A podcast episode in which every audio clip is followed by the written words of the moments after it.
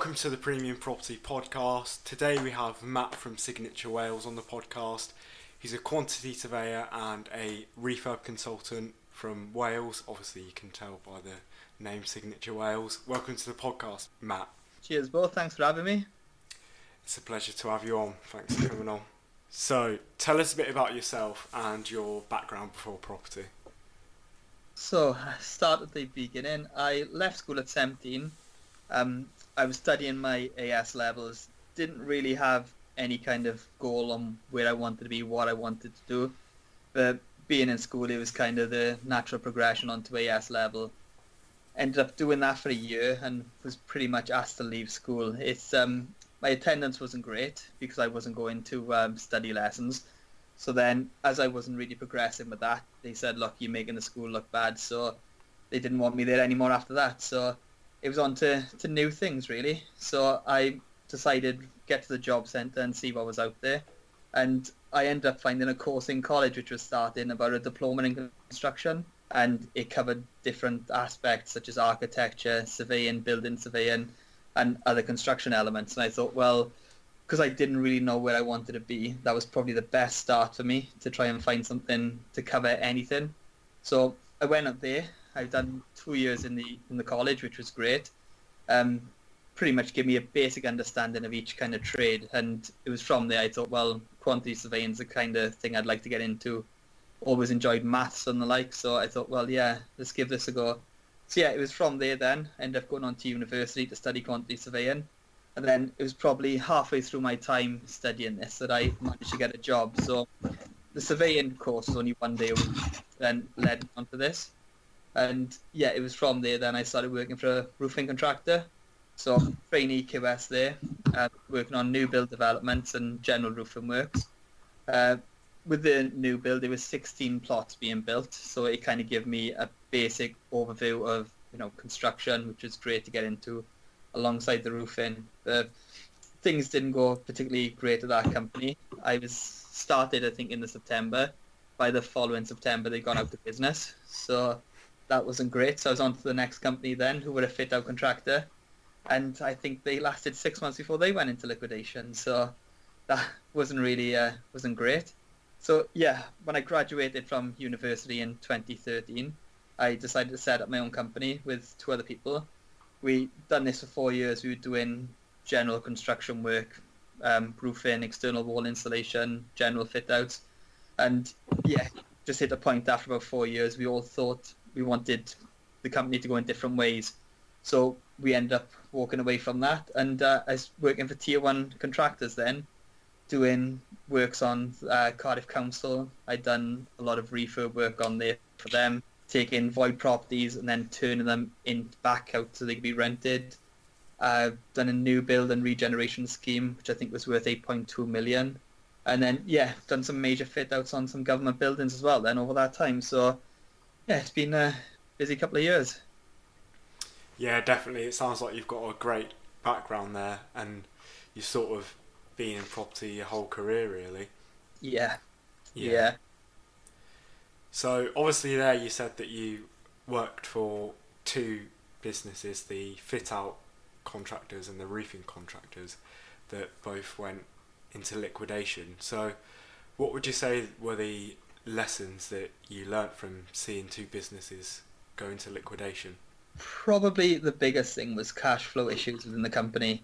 Winning work never really seemed to be an, an issue with either the companies I was at. They always had stuff on, but having cash flow and managing that is something which I think in every industry you'll notice is a challenge. You know, what seemed to be happening every month they would they wouldn't have money to pay the suppliers, which would then lead on and then, you know, even though they're making good good margin, if they're not getting paid for 45 days after the month end, it's always going to drive companies close to closure. And it just made it really difficult then. And yeah, you know what it's like, suppliers can last so long without receiving their money, but if they get edgy, they pull the plug pretty much, and yeah, ruin destroys the companies. Then, honesty was massive when you're speaking to subcontract uh, to suppliers. Just make sure they're aware of what's going on.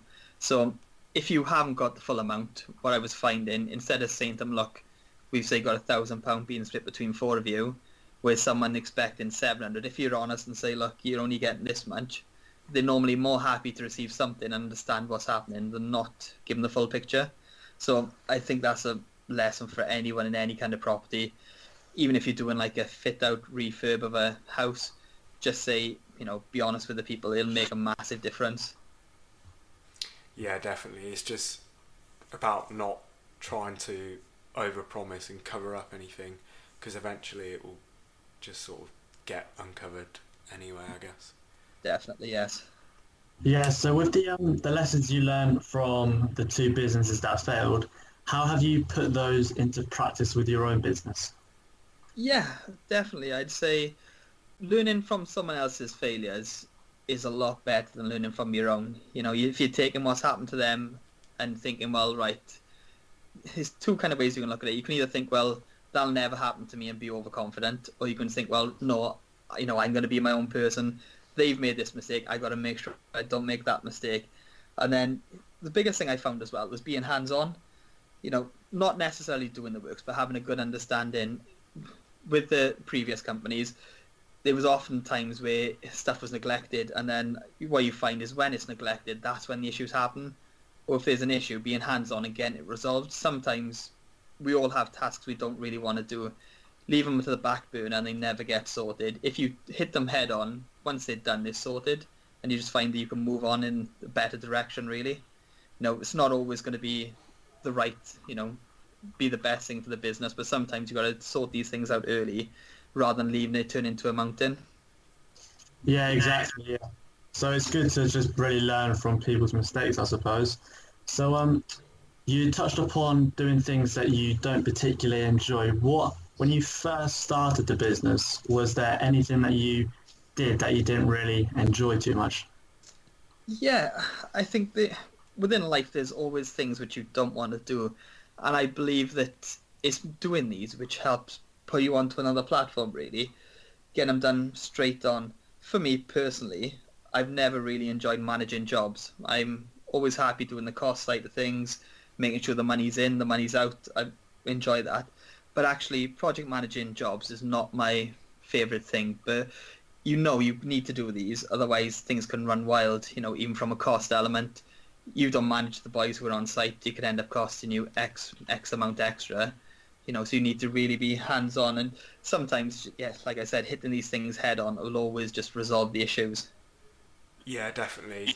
So, in terms of project management, there, you spoke about you not liking it. Is there any sort of tips or specific apps that you use to help you with your project management? Uh, in terms of apps, no. I'm a bit more old school. Everything, my life is pretty much on Excel. Everything's planned out. So within the day, I got to-do lists on there. Everything else, t- scope of work. So with any job, say I'll have a scope which the boys need to stick to, and then I just manage everything off Excel. It's it's a bit bit old school. I imagine there's an app out there which can probably save me half a day really. But yeah, it's just uh, never quite got onto that. Yeah, I guess it's what works for you though, essentially.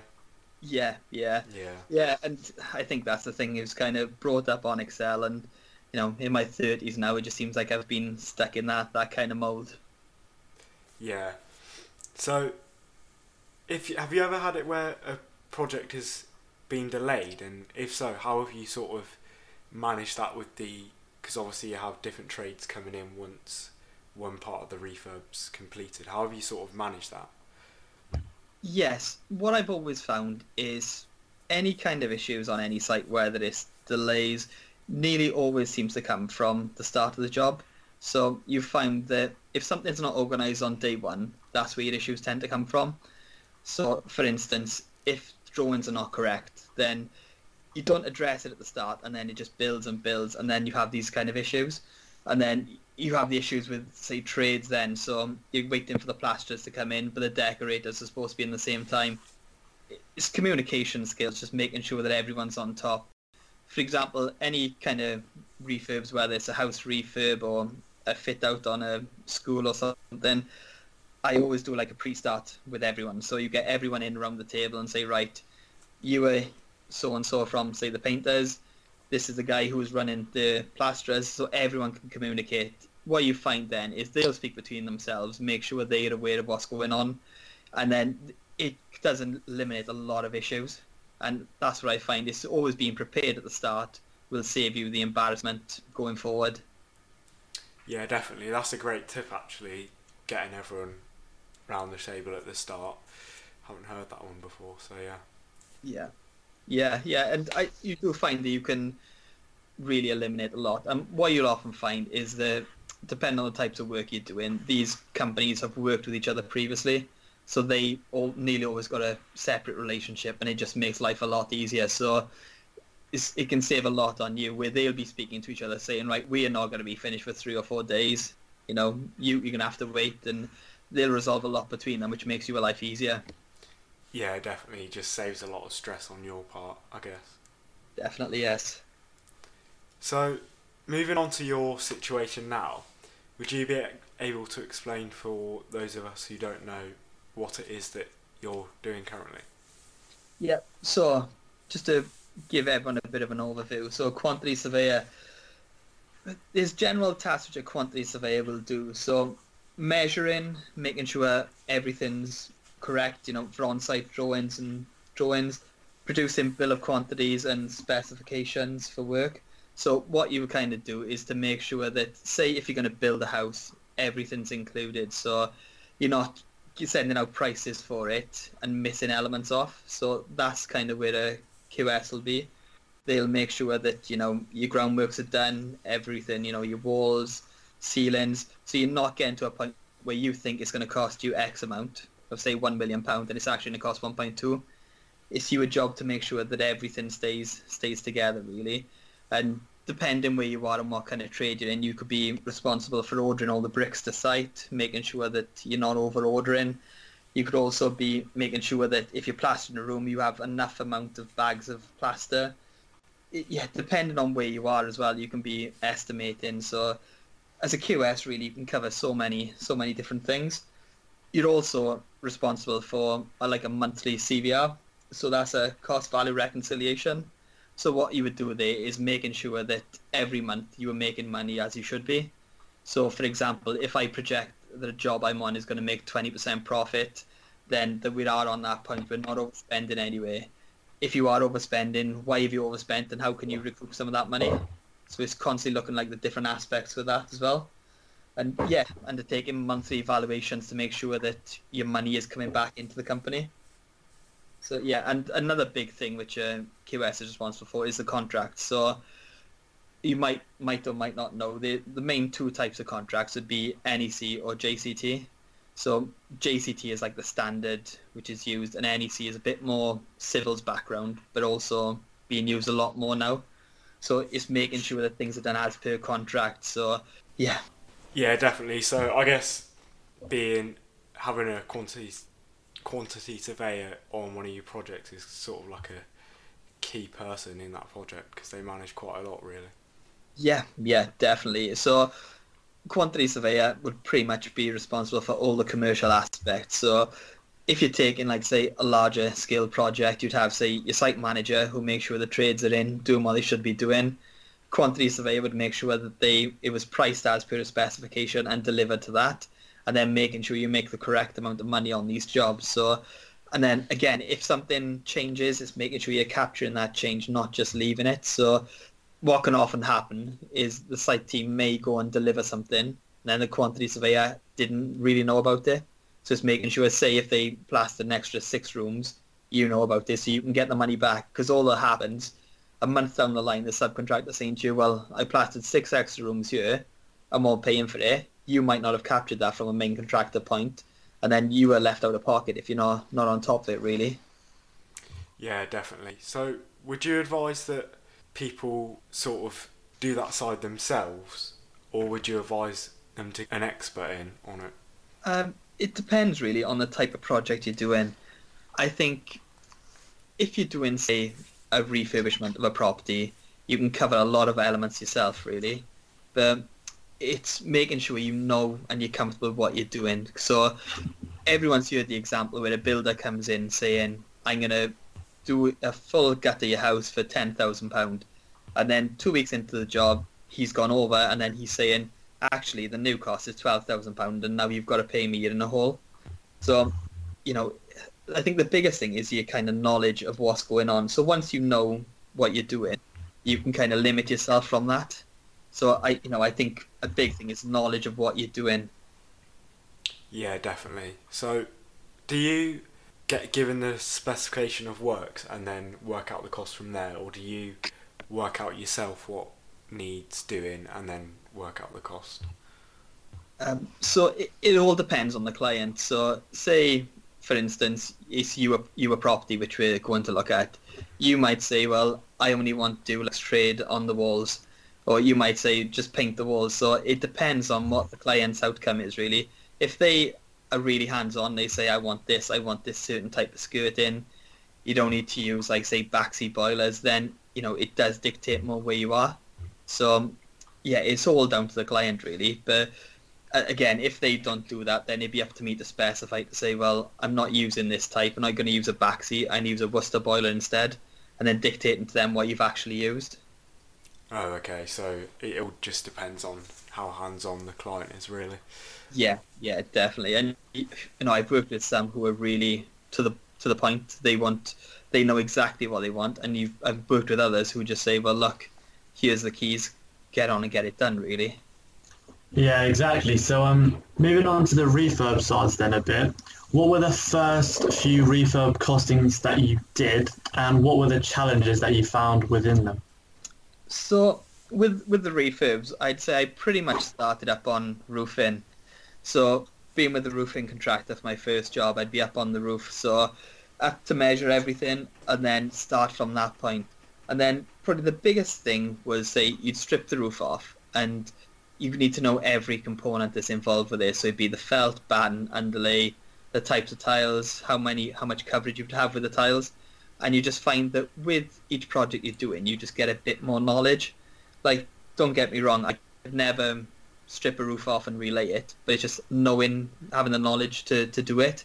So, and then that's what I found is the started off the first job I went to. You look at a roof and you wouldn't know the difference between the eaves or the verge but then you know picking up these terminologies, what you're doing, and it's just as you grow with it, it gets further and further. Then so when I was working for another main contractor, we'd done a lot of work on Cardiff Council, working on their void schemes or different schemes for them, and then that's pretty much it builds from there. Then so, I, for instance, on a void scheme, someone's lived in there for probably five, six years, left the property, and it's within a place now where you need to get it back up so the council can rent it out to make income on there.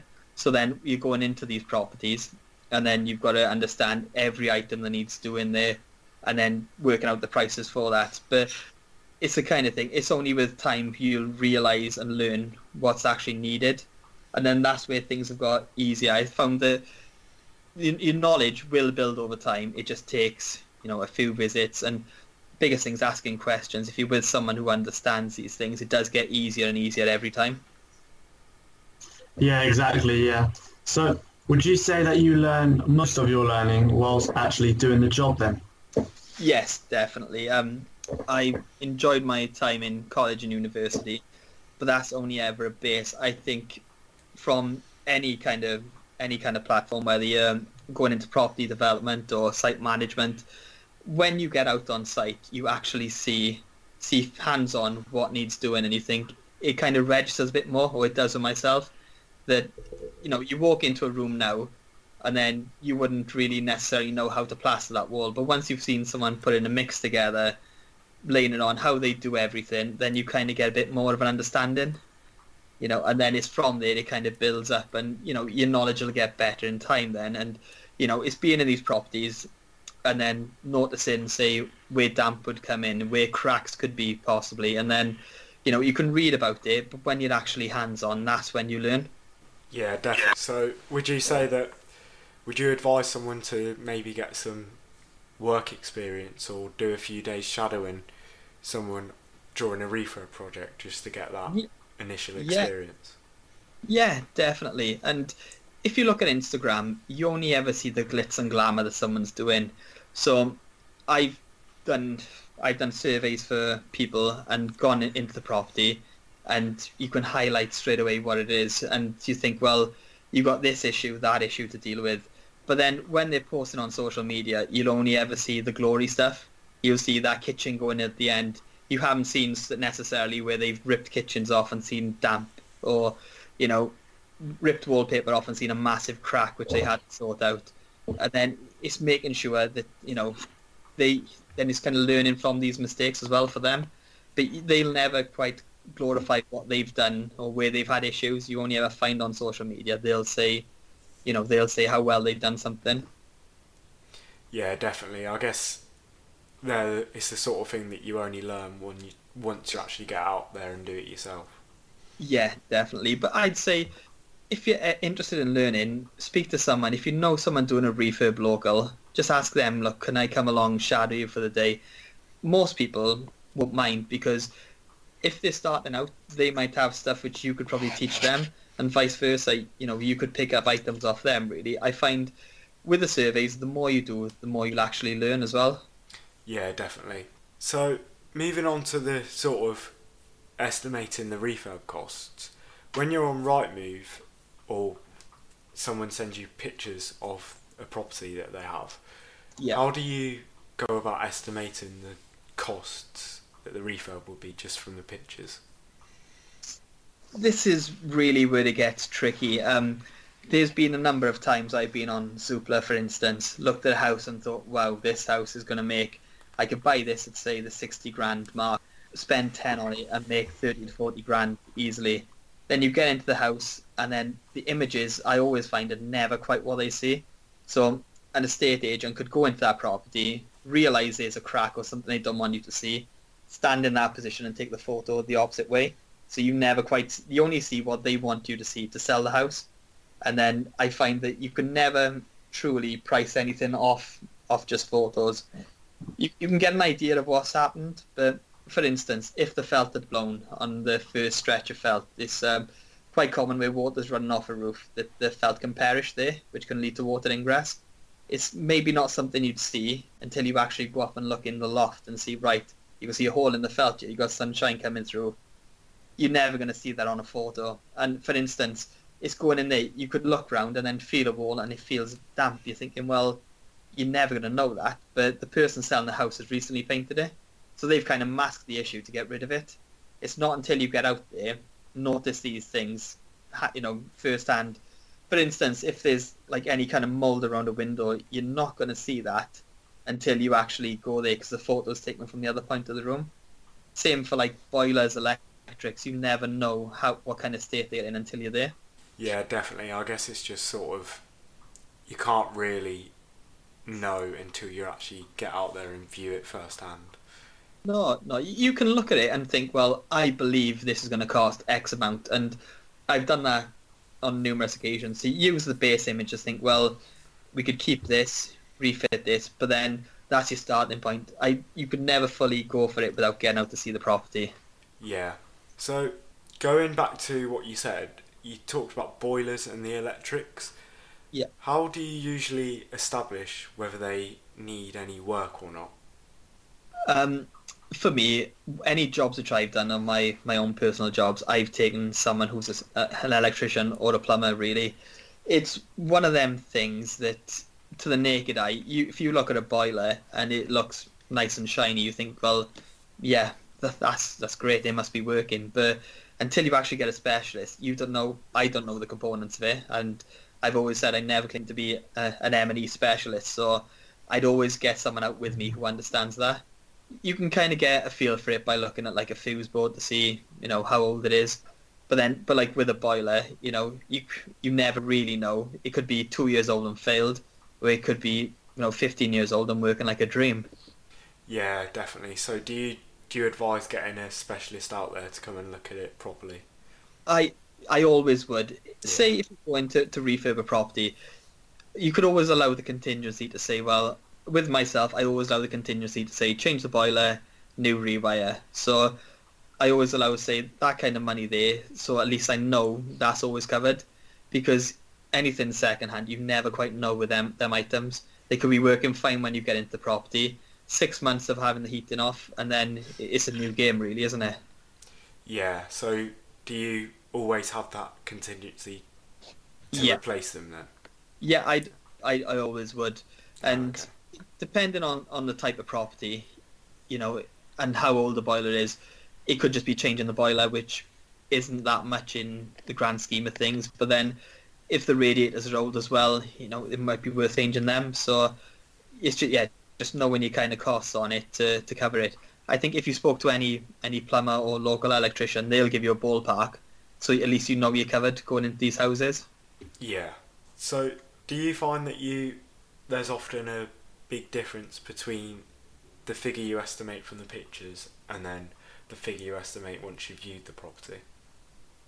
I I would say so. Yes, I'd say from the pictures you can never quite get a full grasp of what's there, and I I've always found that it's I've been to a house for a, an investor previously, and seen the photos. I thought, wow, this house's steel is probably twenty grand under asking price. Got there and the house was wonky. The house basically had subsidence, so um, we were walking through it and you could basically feel the slant on every room. And when I found out it'd been underpinned 15 years previously, and then the underpinning looks like it's failed because it's built on a mine shaft and would need to be redone.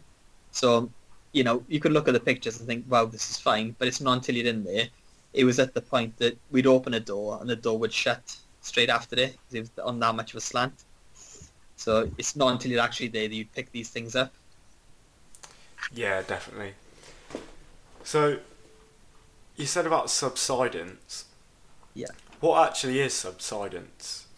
So subsidence is where the building can be moving. So for instance, with this property, it was built over a mine shaft years and years ago where the mines were there. Now they've closed.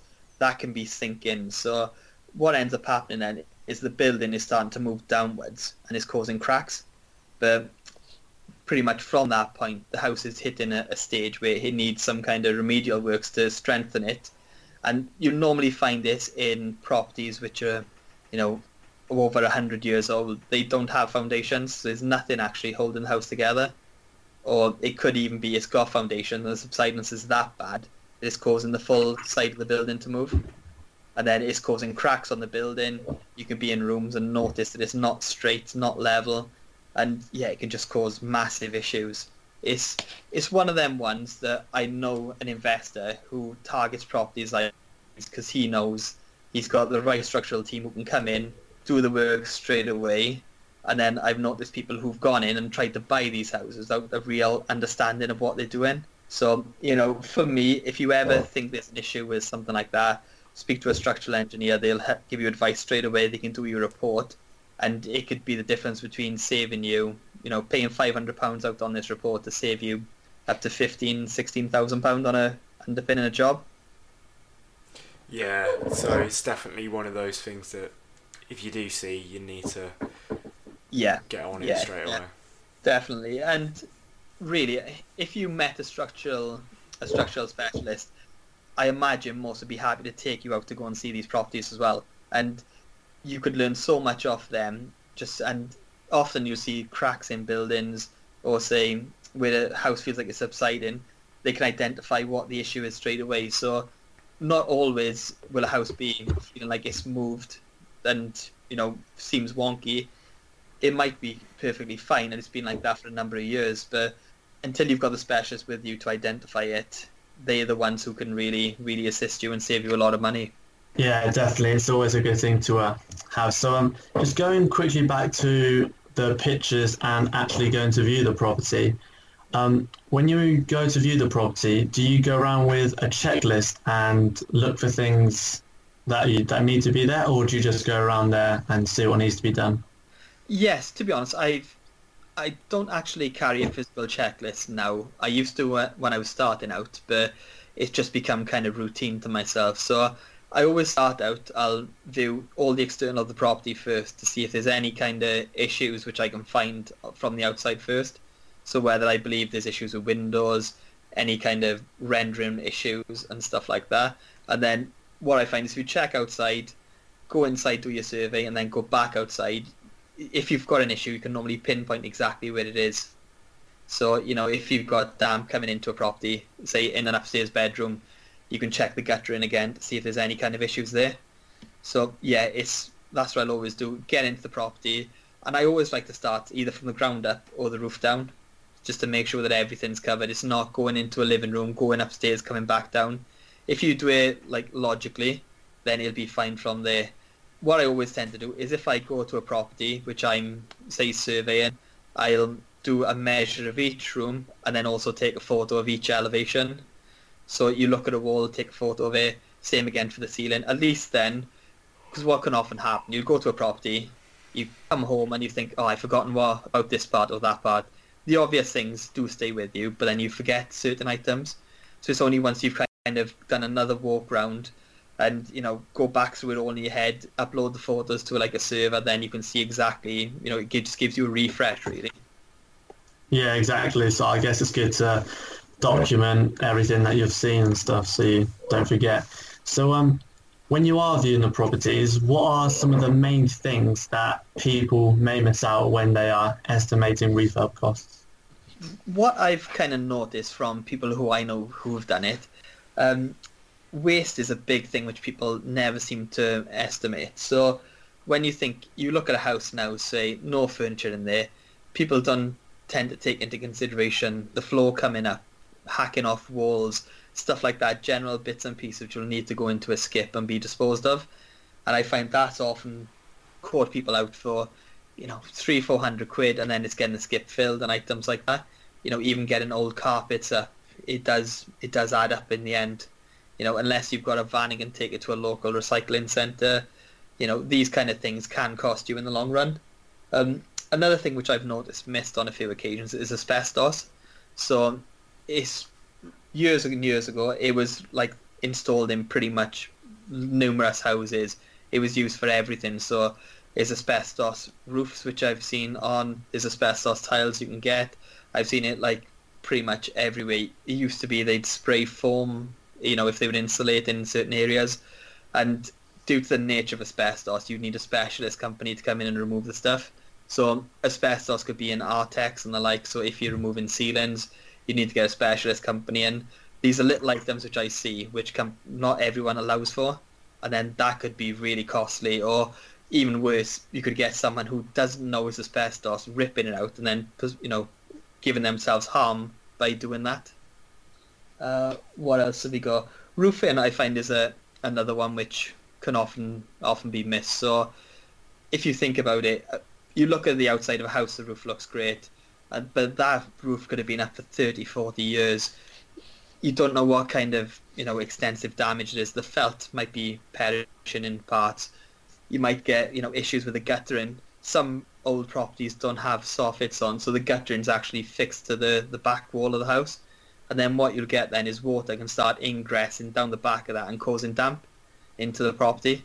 And it's all these little things which can just add up a, a lot of cost, really. Um, and again, like we said earlier, boilers and electrics, that's the kind of thing which, as myself, I'm not an expert in it, and most people are not. Well, you look at a boiler and think it's okay, but then that could cost you X amount then by needing to get that replaced, by not having a contingency for it. Yeah, definitely. So I guess it's just extra sort of rigorous when you're going through a property and sure yeah. that you are missing out any little yeah, things. Definitely. And what I'd always advise is any property you go and see, always try and get there twice. So if you can get there, say, one week and it's a great, glorious day, if, say, you could go and see it again towards the end of the week to take a second look, just say to the estate agent, look, a few more things I'd like to check here, and it happens to be raining, that's the perfect time to get in there because you, you can see two different houses. You can see one house which is completely different whether it's raining or whether it's sunny. So you know, a nice warm summer's day, you go and see a property and it looks, oh, this everything's fantastic here. You go and see it on the Friday, then it's hammering down. You can see water ingressing through through windows. You know, you can see damp patches occurring. You can just you can pick up a lot more. The gutters leaking, stuff like that. It's something you could only see on one visit. You go another time and it's completely different. Yeah, definitely. So would you say that viewing properties in the rain is actually the best way to pick up any issues? I probably would say so. Yes, I'd say when it's a sunny day, you're not going to see something new, or when it's a dry day, them damp patches might have dried out depending on the time of year. If you go when it's raining, you kind of everything's exposed really, and especially these kind of months now, the weather we've had. If it's going to put any kind of pressure on a building with the amount of water and rainfall, then it's going to be now. So you might see water progressing in the spot. You think, well, it shouldn't necessarily progress from there, but it could be coming from another point. Like say if the the rendering's blown or something like that and it does. It seems to show everything up in its worst features when it's raining. Yeah, definitely. So that's a good little tip there. So, um, in terms of obviously you spoke about subsidence and cracks in the wall. What would you advise somebody to do if they did? Obviously, we said get a structural engineering, but if there is any other advice about cracks in the wall, what would your advice be? Yeah, when it when it comes to cracks, there's a number of different things it could be. So with with cracking, it could be say you've recently had the room replastered. It could be drying out and causing like hairline cracks there, which are nothing to worry about. Then you could also get like a horizontal crack, or you know a diagonal crack, or even a lateral crack, and they can all mean different things. So if it was horizontal, it could be due to subsidence and what's happening. The corner of the building may be moving in one direction and then it'll always take it to its weakest points. So where you've got like an opening for a window, the crack will always go from one corner leading up into that. But again, it's you know you can see a crack which could have been there for numerous years, and there's nothing wrong with the property. You know until you've actually got a specialist out, it's going to save you save you thousands really. Yeah, definitely. So I guess it's just about making sure you get that specialist knowledge in. Yeah, definitely. And then what what you'll find is once you've seen so many cracks, you can start to get a feel for what you believe it to be as well. So you'll know if it's serious, if it's nothing to worry about, and you always want that second opinion. But the more you see, the more you kind of be able to judge it as well. So obviously, this is quite a sort of vague question to answer because it depends. But would you be able to give us a brief sort of breakdown of different types of typical sort of refurbs that you've seen and what goes into them in terms of costs and works. Yeah, yeah. So um, the main starting from like the least first, I'd say just a cosmetic refurb. So you find a property, you go into it, everything looks okay. It might just need say few walls replastered, you know, bit of redecoration, new carpets basically you just put it into like a cosmetic finish to pass on to the next client. So say if the kitchen was fine, bathroom was fine, it could cost you probably one to three thousand pounds, which will save you, you know, be a nice easy job really. Then I'd say you get the next type then, which is just an upgrade. So, you know, you could, it could basically not have been lived in for 20 years, and then you're going in thinking, right, we need to do a bit of an upgrade probably new kitchen, bathroom, which will be say basically taking it to like a standard, you know, how it should be today rather than what it was like 20 years ago where they haven't decorated. So bringing it back up to life. And that could probably cost you up to say £10,000. And then the major works then where you could go to a property and the boiler doesn't work. It needs new new rewire all the rooms need say stripping back and then re you know redoing that could cost you 30 grand what i've always noticed is that my own personal view is with any kind of property on refurb you do the most important things which i find is the kitchen and bathroom so it's making sure that they are at the standard which the next potential buyer would want so you know you may go to a house where the kitchen is okay and a few cosmetic changes spending a little bit more on a kitchen, which you think a potential buyer might go and pay a little bit more for, I find always works works wonders as well. Really, same with the bathroom. I find kitchen and bathroom are the main two biggest selling points in a house. So you know that they're the kind of things which people will go in and say, well, I really like that. I can invi- I can imagine myself living in this house. I can imagine myself living here, feeding the kids. You know, this is a base where I'd want to be and I always seem to find it's a kitchen and bathroom, which are the two biggest sellers for getting that. Yeah, one hundred percent. A lot of people say that the kitchen and bathroom are the two things that make a house. Yeah. Yeah. So um, when it comes to uh, touching up on that, when it comes to cost and everything out, say ev- the whole property was fine, but maybe the kitchen was a bit dated. What would you say the average cost of a kitchen would be in like a three bed terrace? It again, it depends where you go and what kind of suppliers you go to. Really, um, for me, I've the particular brands which I know I wouldn't touch, and there's some who are like the the high level brands who call themselves like the master the masterclass and the kind of kitchens which you want you know you'd want for like the better the more how would you say it like say the you know the better properties. What i always find is that if you put a little bit of money into the kitchen and go to like say your run of the mill average you know kind of kitchen kitchen um, supplier you can get a really good kitchen out of that. And I've noticed it where say the worktops, people are going for like say marble granite effect. You can get a very good kitchen worktop, similar, but you're not paying the full price for it as well for like a similar prop uh, product, and that'll you know add so much value to your property. All right, yeah, it's just doing the uh, due diligence on different companies to compare Yeah. the prices. Then I suppose. Definitely. And I'd say with that, if you've got an install team, speak to them as well because, for instance, someone may have like a really good deal with, you know, say Howdens Kitchens, and they could say, well, you know, we can save you X amount with them, or you know, people like, um, who else is there? Companies like Wren Kitchens, for example, who have, say, you know, a product which they might be able to get you a better deal with by selling more of them, really. So it's always worth it to speak to them because they might be able to save you money by going with a specific supplier, you know, and then they know what they fit in as well with that, so they could probably save you some money on it, and you know the time element will speed it up as well. Yeah, yeah, most definitely. So, um, moving on a bit to when you're actually in the refurb stage, what are some of the most common unforeseen issues that occur, and how do you go about like dealing with them? Common unforeseens. You, you, I've often seen it where you go into like say a house which looks pretty decent, you know, wall has been wallpapered, you strip that wallpaper off and half the plaster comes off with it. Again, it's not something you can really allow for, but it's always good to have a bit of a contingency backed up. So I'd say any kind of project you do and you need to have a contingency in there, whether it's, you know, 10% of your overall spend or, or what, or, you know, just a lump sum. So I'd always, I'd always recommend having that just to cover these kind of things. But yeah, it depends where you are. I've seen it previously. You strip a kitchen out, and then you, the back of the kitchen needs all tanking work because there's been mold coming in and then water ingress, and it's getting these sorted. You know, it could be one of the waste pipes leading from the kitchen has been leaking for so long, and it's not necessarily something which you'd pick up, you know, until the kitchen's running and you actually see it. So yeah, I'd always say you need like a nice little contingency in in with it.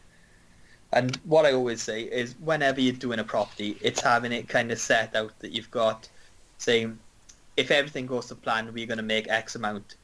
If there's any little hiccups here, this is what we'll spend. And then worst case scenario, losing all your contingency, you're at that point. So you've got kind of three stages. So if you were going outside to buy a property, always think worst case, if this all went bad, we could make 10 grand on it. But if it goes good, we can make 25. At least then that kind of contingency will always help you, you know, so you know, worst case, we are still happy with what we made, but best case, we're laughing. Yeah, definitely. So, in terms of um, contingencies, what sort of contingency do you usually use, or does it depend on the project? Yeah, again, it it depends on a project. Um, normally, it's a percentage which I which I'll allow, but if, say, for instance, I'm going in to say do a house refurb, but we're keeping the kitchen, keeping the bathroom, then I'll allow always a little bit more. But if we're going in to strip it out, it doesn't need to be as much because you're taking things back to the bare bones. It's when you're kind of keeping things and trying to not not spend out as much. For instance, if you're going in and thinking the boiler's going to be fine here, then it's allowing to for something to go wrong or needing to change two or three radiators and a bit of pipe work. Always just making sure you're covered on it, really. Because the problem is, as you know, you can go and see a property and think, yeah, this is fine, I'm happy with this. The builder goes in there the next day and says, well, that radiator's leaking, that seized up, we need to change this, and then the last thing you want to be doing is losing money then. Yeah, definitely. So it's just about planning ahead really and making sure you're not scrimping to the bare bones. Yeah, definitely, yes. So you said about project management. Do you do that regularly? And if so, how do you go about budgeting for the sort of build teams to come in? Do you break it down into the labour side and the material side? So with my own properties that I do, and um, when I'm buying and basically flipping properties, I'll manage all the build teams on that. I'm happy to do that. What I always do is I'll basically I sub out the work as I call it, same as I do in work. So if I know a local decorator or trades that I use, I'll go to them and say, right, this is your element of work. This is what you are doing. I don't tend to split out labour materials. I know roughly what the prices should be for, you know, say a bag of plaster and how much it costs to do the work to make sure it's all, all there. And then I basically just sub it out to them as a package. I've always, always found that the best way is when you're subbing it is to make sure you're tied into a proper contract with them. So, for instance, say if a company was doing work for me now and they, they were coming in to basically do a new kitchen and bathroom for me, I'd sign them up to like a JCT contract to make sure they, they're tied in. Contract then can cover, say, specification, programs. Say if I need to have the property ready for a certain point, being like student accommodation, I can say, right, you've got until this date. If you go over this date and it's your fault, I'll be charging you X amount, which I'd lose in rental.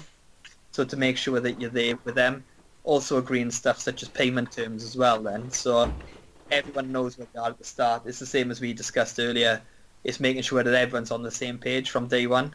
So, and I always find a contract with some builders, they get scared as soon as you mention a contract because they think you are tying them up.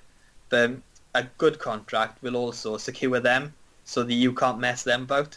You know, I've been on both sides of the barrel really, where I've been asking people to do work for me and also the person being asked to do work. And you know, for instance, if you were someone doing the work and I go to them and say, so they say to me, we need you to do this to start. We need you to do this to start. But then we're going to turn around and say, well, actually, I want you to do this as an extra, that as an extra. You can kind of say to them, well, no, that's not within my works. And you often find they can get carried away with what they're doing and say, well, I want you to do this as an extra because you're not tied into a contract. The contract basically supports, helps both the client and the person doing the works. Yeah, definitely. So, would you advise that people get a contract drawn up properly, or would you advise them to do it themselves? As a QS, I'd always advise to have it done properly. However, I do know that someone can take, say, a copy of a JCT contract and basically follow them guidelines to get something drawn up. And really, if you're doing, say, a refurb for a house which is £10,000, I'd never go down the route of saying, right, get this off to a solicitor, get this drawn up correctly, because you're outlaying money you don't necessarily need to. But I'd say if you had, say, you know, a standard JCT 2016, and then worked it between you to make sure you're all on the same page, you've kind of got something binding between you as well.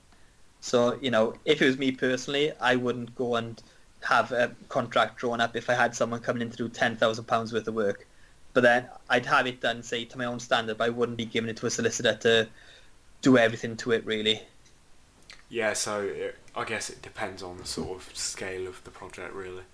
Yeah, definitely, yes. And, you know, at the end of the day, it's just protecting yourself. So at least you know if you've got someone in to do a job for you and they're not doing it right or, you know, they, they haven't hit their targets, then, you know, you can still take the necessary actions through the contract and you're protecting yourself. Same for them. If you've got a contract with them and they you don't pay them, they can say, well, hang on now, I've done this work, I've got a contract, so they can net, get the money back off you. So, you know, I'd say a contract would benefit both parties. Yeah, definitely. So, with the overall refurb cost, when you're estimating that, do you sort of, is that in terms of the materials and the labour put together? Yes, it is. Yeah, yeah. I to be honest, I've I've always gone to the point that if I'm getting someone in I'll always ask them to provide all their own materials because what can happen, and I've seen it on many different sites. So again, go back to the plasterer. You've said, told him you're going to provide him with 10 bags of plaster. He comes in, he puts the mix on, and then he ends up needing extra five bags. Well, whereas he would be at fault for that, you only give, you didn't give him enough material now, so he's ends up on stop. And then he's saying to you, well, I need paying for the next three to four hours because I can't, I'm not productive. And then you've got to run out to get more material for him, come back. In the end then, it's cost you more because you've had to, you didn't give him enough material to start, you put him on stop, and then you've had to waste your time going out to get him more stuff, or him going to get it, which he's then on day work being paid £25 an hour and not necessarily in a rush to go and get these kind of items. So I always find that if you can get the onus on them, you're putting the pressure on them really. So they can't say to you, "Oh, I've forgotten this or I've forgotten that." They've got to get on with what they got to do really. Yeah. So, do they sort of, when you get them to source the materials themselves, do they go and get it all and then just sort of send you an invoice with the costs? Yeah. So yeah, depending on the kind of agreement you've got with them, you could have an agreement where they pay you, say, you give them 30% upfront, say, to cover the material cost, and then the rest of the cost then is the uh, labour element, which you pay at 14 or 28 days after month end, or depending on what agreement you got. Or sometimes they'll just say, well, the materials didn't cost me much, and it's all agreed in your contract. Month end, I'll invoice you, and then we'll get paid in the in the time frame agreed.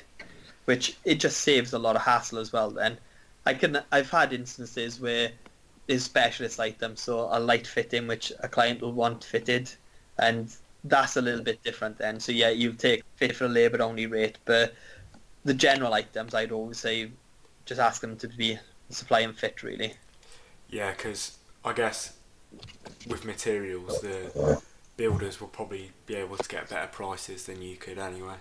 Yeah, and what can also happen as well, which I'm not saying it does, but say if you had a builder in and he told you he needs 50 bags of plaster for this wall. Well, if you're not quite experienced enough, you'll go and buy him 50 bags of plaster, which costs you X amount. He uses 10 of them fit doing the, the install, and then walks away with 40 extra bags you don't know about because you're not standing watching him all the way through. You're just giving that guy another 40 bags where he can go and do his own project. So that's what I find. If you take that kind of element to them, they could have an apprentice working on this job, trying, try, you know, trying it for the first time, and wasting bag after bag. Well, you're putting that risk onto them all the time, then, really, isn't it? Yeah, definitely. So, if that does happen, and they are um, paying for the materials themselves, do they? Could they still sort of charge that to you? Um, not really. I'd say the only way they can is say if um, someone came in, plastered a wall for me, and then my carpenter came in and put 10 doors up against that and ruined it, then he could say, well, look, I finished this, someone's come in messed my wall up, then, you know, I'm expecting another payment for this. And that's when it can get tricky then, you were saying to the carpenter, well, you made this mess, you owe, you owe him the money and all the like with that, really. But, yeah, they can't really say to you, you know, we expect it to be this much, and now it's this, because they've given you a lump sum price to do the work, really, haven't they? So they've said to you, I can get this wall done for a hundred pounds. If it ends up costing them two or three hundred pounds because they take longer doing it, well, that's their risk. It's all about making yourself risk adverse. So any way you can is basically protecting yourself on, on all these jobs. Yeah, I guess these are the sort of things that you'd put in the contract to make sure you're protected. Yeah, yeah, definitely. And yeah, again, then if you specify something, they're using the specified materials. So if you said to them, I want the wall painting. They're not coming in and painting it in anything they bought for five quid on eBay, really. Yeah, definitely. So, um, moving on a bit to the numbers side of building, if people wanted to, I don't know, save a bit of money and get a better return, would you advise them to do some of the work themselves? Um, I've done a post on social media recently about this, and it's one of the things which I'll always remember from being in university, and it's basically a triangle with time, cost, and quality. So with this, you're only ever going to achieve two. So for instance, if you were looking to move into a property now and you thought, right, I'm going to do this myself, so say the painting, you can get it done, which you're going to save on the cost, but the quality isn't going to be as good. and it's probably going to take you twice as long as a painter. So you've always got to weigh up what you think is best, whether you want a quality finish, you know, a cost, or quality finish, cost, or the time. So you're only ever going to get two of the pictures. So for instance, if you ask someone in now as a painter who is the cheapest guy, you'll do it quickly, but the quality is not going to be there. So you've had the best cost, you've had the best time, but the quality wasn't right. And it's vice versa with that. So if you need it done in a quick time, again, it's going to cost you double the amount because this guy's going to say, well, right, I need to get this done in the night, charge him an extra hundred pound. So, you know, you could get that, but then you're co- costing yourself somewhere else. So it's always that balancing act of what you're going to pick. So in a perfect world, you will you'll get somewhere near all three, but more than likely you end up sacrificing one to get the two. So, for instance, like you said, if you do the work yourself, you are saving money, but you think of the time you could end up spending doing something that could end up costing you more than what the value is of just paying out for this. So, say you had a property you wanted to rent, that could cost you an extra two weeks of the program, which is two weeks rent. That's something else to consider as well. I guess it also depends on like the relativeness of the property size. So if it's like a small deal, then you're most likely going to do some stuff yourself. Whereas if it's like a multi-million pound, then you're obviously going to employ Yeah. someone else to do it. Yeah, definitely. And I've been there myself on properties I've done. I've done all say the strip work, so it's nothing technical. I can go in there, do what I need to do, strip it all back, get the waste into a skip, and move on, and that's fine. But then you know you get to the point there where you're thinking, well, okay, I spent two weeks on that, and I couldn't really concentrate on doing anything else. I could have got a labourer in, forty pound a day, and asked him to do the same. And okay, the time, my time, you could class as valuable the stuff I could be doing, helping out the rest of the project, which I've lost there. So it, it's always a juggling act. Like I'd say, starting off, you need to do some work yourself because it does save you a lot of lot of cost, but you just need to be considerate of the time element with that. Yeah, definitely. I guess it's just about balance, weighing them up and making sure you have the right balance. Yeah, definitely. Final question then before we end the interview. Um, if you could go back to your younger self, what three tips would you give yourself? Um, number one, I'd probably say never be afraid to ask questions. Starting off in university, I didn't know much about construction, so I'd always be a bit more quiet and the like. And sometimes you can kind of fade into the background and just sit there and not quite say something which you're not sure on. If you ask a question on it, more than likely someone will always be happy to answer. and Say, yes, you know, try this, try that. You two, for instance, you pretty much come on the scene, asked everyone any questions. You know, it's not always trying to be the expert. It's trying to make yourself become an expert by asking questions, and that's something I find. You know, you get a lot more admiration for coming out and saying, "I don't know much about this. Can you help me?" Than just acting like you know about it when you don't fully know what you're doing. So I think you know, as with you guys, you've come out and been honest. You you know, it does help. You know, as if to say, "Yeah, I'm not not claiming to be anything," but um, second one, I'd say probably taking the time to learn a process as well. So, you know, like I said, when I first went up to a roof and done my first survey, leaving there, I was thinking, well, I know that now, but it's knowing the full process or knowing that how the tiles felt, batten, underlay, soffit gutter, where the way the eaves are, why there's lead, just learning the full process or something. So it's not necessarily saying that I can do it now or go and fit the roof, but understanding about it. And I think that that's massive, really. You just learn so much more. And then it kind of helps you when you're doing your own projects as well then. So, for instance, you know, if you know how to plaster a wall, you can't necessarily plaster it, but you know how the bags and the mix and everything works. So painting, you know, even with like glossing, stuff like that, knowing how it's done, you don't have to do it, but at least you know, you know, about doing undercoats and everything else. It's just the little techniques then that, I don't know, make you a little bit more, more knowledgeable when you're moving forward. Yeah, I'd say probably the last one and the biggest one is don't be afraid to fail. With anything in life, I think failing is only a failure if you don't learn from it. So, you know, I think that if you something happens to you, so say you do a property and you wanted to make 20,000 but only made 5,000, it's going back and then having the lessons learned. So how did we only make this much from that job? What went wrong? Well, it could be, for instance, that we thought the boiler was okay and it wasn't, so we've lost £3,000 there, or you've lost money here. well, next time we're going to make sure why it happened. And it's, again, back to asking questions. If you went in and thought the boiler was okay, and then the plumber said to you, this is where it's seized, he'll tell you what the issues are. So the next one you go into, you can see it straight away and know, right, that's not happening to me again. But it's learning from it. You know, it's only a failure if you don't learn.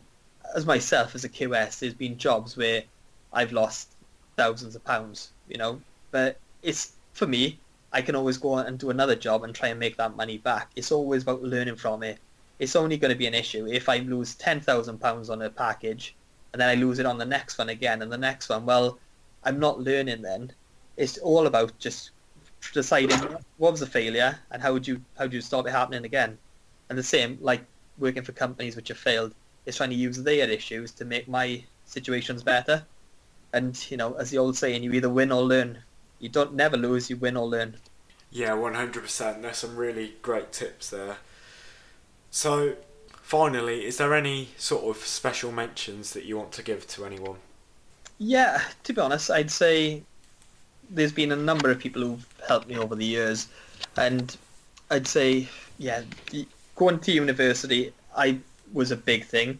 I'd say probably the thing that got me into it the most was college. Going to college, it was great. It was two days a week for two years, but you learn so much in that time as well from going there and just understanding of people who've been there.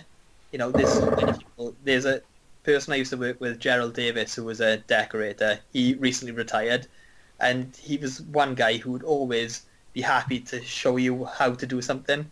So, you know, there's so many people out there. But again, when you ask these questions, that's how you learn. That's how you manage to take a step forward. So you know, I'd say there's endless possibilities for learning out there, and there's people who've got me to where I am today, and yeah, you know, just extremely grateful for that. Yeah, definitely. I I think especially in property, there's always someone that well, there's loads of people that are willing to sort of take the time to answer your questions. Yeah, definitely. Yeah, yeah, and like I said, if anyone's got any questions for me direct, I'm at Signature Wales on Instagram give me a shout out, and you know I'm always happy to help. This stuff which I've learned, which you know I'm always happy to give experiences. I'm quite open and honest. If I've lost money on something, I'm happy to say, well, I lost on this to make sure someone else doesn't. You know, we're all all in the same kind of game together to, to keep moving forward. Yeah, definitely. We'll make sure to link your Instagram in the show notes so people can find you. That's perfect. Well, on that note, we'd like to thank you for coming on, Matt. It's been a pleasure to interview. Your knowledge has been great to listen to, so thank you very much for coming on. Yeah, cheers both, and we'll uh, catch up soon. So, on that note, guys, thank you for listening. Hope you enjoyed it. It's been great to talk to Matt today about his knowledge. Really good listening.